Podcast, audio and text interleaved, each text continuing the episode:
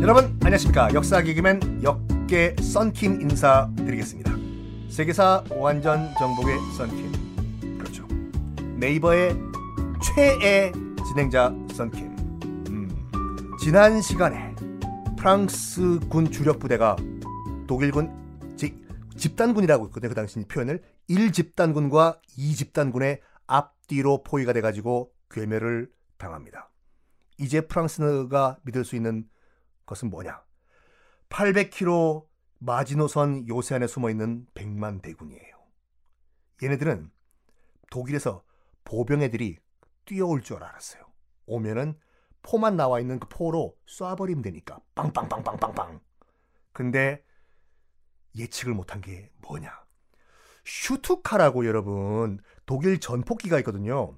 그뭐 밀레터리 덕후들 밀떡들은 뭐 다 알고 있고 뭐 제 나이 또래 되는 뭐 좀 이게 아재들은 예전에 그 프라 모델 조립하는 거 뭐 있었거든요. 그때 뭐 제일 많이 만드는 게 그 슈트카 전투기였는데 전폭기 이게 지옥의 사이렌이라는 별명을 갖고 있어요. 전폭기인데요. 왜 그러냐면 어, 하늘을 날다가 수직 강화를 해요. 슈트카가 그때 사이렌 소리가 나거든요.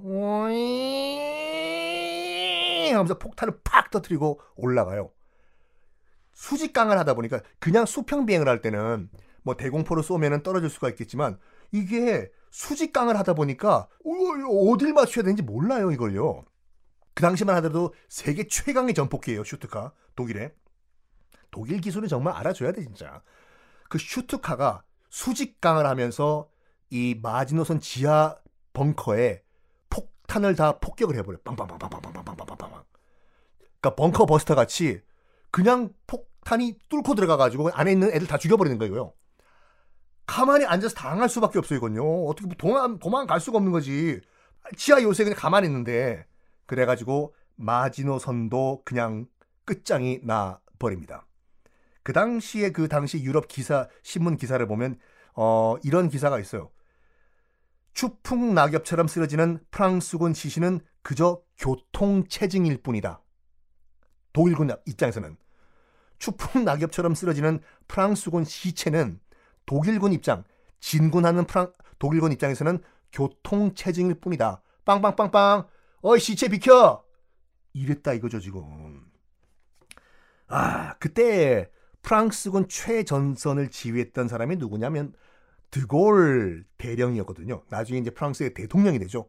지금도 그 파리에 들어가시는 분은 뭐 아시겠지만 어, 드골 공항이지 않습니까? 그 드골이 최전선의 지휘를 했는데 아무리 명장 드골이라고 하더라도 역부족이에요. 후퇴. 후퇴를 하는데 수도까지 옮겨버려요. 파리 포기. 우리 와인으로 유명한 보르도 있지 않습니까? 보르도. 그 보르도 지방으로 후퇴를 해버려요. 임시 수도. 그때는 이제 이제부터는 파리는 무방비 도시가 돼버립니다. 정말 무책임하죠. 죽음을 가, 각오하고 싸, 수도는 지켜야 될 거 아니에요, 여러분. 딱 누가 생각이 나. 에? 어쨌든 간에 수도를 포기하고 저 보르도로 도망가가지고 임시 수도를 이제 그 거기서 해버려요. 1940년 6월 23일. 1940년 6월 23일 무적의 독일 기갑사단 드디어 파리에 입성을 합니다. 개선문을 통과하죠. 나치 탱크 기갑사단이. 네. 어, 근데요, 지금 아까 말씀드린 것 같이 지난 시간에 영국과 프랑스가, 영국과 프랑스가 독일한테 선전포고를 해 놓은 상태지 않습니까? 그러니까 프랑스는 당연히 싸워야 되고, 영국군도, 영국군도 한 19만 명 정도, 정도 지금 프랑스 땅에 와 있는 상태였어요. 영국군도. 저기 벨기에 지방, 벨기에 근처에서 보고 있는 거지. 어, 전세가 이거 지금 프랑스군의 드골 대령이 지금 어, 박살난 거 맞냐 지금? 수도 포기하고 저 보르도로 지금 다 저쪽으로 후퇴했냐 프랑스 군이? 이러다가 영국이 어버버버 어버버버버 하다가 이 벨기에에 들어와 있던 19만 명의 영국군이 이 전쟁은 안 되겠다. 이거 여기 있다가 개죽음 당하겠다. 라고 해서 19만 명 일제 탈출 명령을 내려 다시 영국으로 You Must Come Back Home. 어디에 모이냐면 프랑스와 벨기에 접경 지역에 있는 덩케르트란 지역에 모이기로 하거든요. 그게 그 유명한 영화 덩케르트의 배경이 바로 이 일이에요. 덩케르트 영화 보셨나요, 여러분들? 영화 공부하시는 분들은 그 영화 정말 비추 대사가 없죠. 그냥 두두두두두두 아 이것만 두 시간인데 어쨌든 영화 덩케르트의 배경이 됐던 덩케르트 아, 탈출 작전이 이때 일어나거든요. 1940년 5월 26일 영국군 총사령부는 지금 프랑스 땅에 가 있는 영국군 19만 명에게 탈출 명령을 내려요. 어디로 보이냐? 덩케르트로 모여가지고 탈출을 해라. 그게 영화 덩케르트 작전인데 그 보시면 영화 보신 분은 아시겠지만 어 19만 명이 해변에 모이잖아요. 영국군들이. 영국군뿐만 아니라 그때 뭐 영화 보시면 알겠지만 프랑스군도 섞여 있었어요. 14만 정도. 그래서 총 연합군 33만 명이 덩케르트 해수욕장 해변에 몰려 있는데 독일군이 거기까지 안 와요. 혹시 안 보신 분들은 요거 요 회까지만 들으시고 덩케르트 영화 지금 다 그 온라인에 올라가 있거든요. 유료로 또 무료로 있고 보신 다음에 다음에 들으세요. 아니 33만 명이 지금 덩케르트 해변에 모여 있는데 독일군은 안 들어와요. 전멸을 시킬 수가 있는데 한꺼번에 탱크만 이쪽으로 한번 밀고 들어오면 다 죽이는데 기갑 부대가 안 들어와. 그게 이제 그 이제 그 나중에 역사가들은 히틀러의 가장 큰 실수라고도 얘기를 해요. 그때 덩케르트에 모여 있던 33만 명의 연합군만 밀어버렸어도 2차 대전은 바로 또 나치 독일의 승리로 갈 수가 있었는데 왜 덩케르트의 그, 그 대살육 작전을 안 했냐? 히틀러는 죽었기 때문에 물어볼 수가 없죠. 뭐 가가지고 잠깐만요 무덤에서 좀 일어나십시오.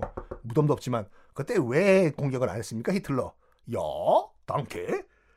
그래서 가설만 나올 뿐인데 가설이 두 가지가 있어요 대충. 뭐냐면 첫 번째가 뭐냐면 아르덴 숲을 독일 기갑 부대가 통과를 했다고 했지 않습니까? 근데 너무 빨리 동, 통과를 한 거예요 기갑 부대가. 그래서 보급이 끊겨가지고 연료가 없었던 거예요 이게. 너무 빨리 아르덴 숲을 통과해가지고 그나마 숲이니까 우직근 우직근 뭐 탱크가 뭐 좀 버벅버벅 갈 줄 알았는데 휙 들어가 버렸네. 붕. 야 이거 지금 그 기름이 아 일본 말이 나올 뻔했습니다. 앵땡. 야 기름 떨어졌다야. 보급 올 때까지 기다려. 이게 가설 1이에요. 연료가 없어가지고 덩케르트까지 기가, 독일 기갑사단이 못 갔다가 1이고 두 번째가 뭐냐면 히틀러가 영국군의 참전을 막기 위해 가지고 일부러 살려줬다가 가설 2예요. 히틀러가 1차 대전 때 참전 군인이잖아요. 느낀 점이 뭐냐면 어떤 전쟁이거든 전쟁이든 영국군이 개입을 하면은 망한다라는 걸 느꼈거든요. 대륙 일은 대륙 끼리 알아서 할 테니까 영국은 빠져예요. 그래서 영국을 적으로 돌리지 말자. 그래서 살려줬다는 거예요.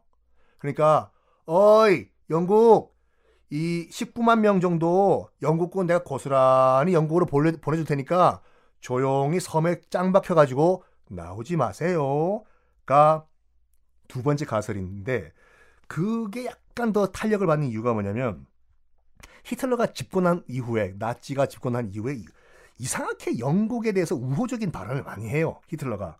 그 대표적인 게 뭐냐면 영국과 카톨릭 교회는 인류의 자산이다. 뭐 이딴 말을 해요. 교황과 영국 총리는 동급이다. 막 이런 말을 해. 그러니까 약간 약을 친 거죠. 받아 넘지 말고 그래 거기 있어. 19만 명 보내줄 테니까. 어 이 덩케르트 영화 보시면 알겠지만 거기도 그 많은 영국인 영국군들이 죽긴 죽는데 어떻게 죽냐면 기갑사단 탱크로 죽는 게 아니라 슈투카 전폭기로 죽어요. 그 영화 보면은 정박돼 있는 배들 그 배 위에 뿌앙 독일군 전폭기가 와가지고 도르륵 갈기고 나가지 않습니까? 그것이 죽음의 사이렌이라고 불렸던 슈트카 전폭기입니다. 자, 이제 영국은 어찌어찌 튀었어요. 도망을 가고 프랑스는 이제 히틀러의 손에 들었습니다. 여러분, 이제 히틀러는 뭘 해야 될까요? 궁금하시죠? 궁금하시면 게시판에 글 많이 남겨주세요. 혹시 이 방송 안 들으는 친구 있으면 홍보하시고 끝까지 구독 안 하면 절교하시고 다음 시간까지 안녕히 계세요.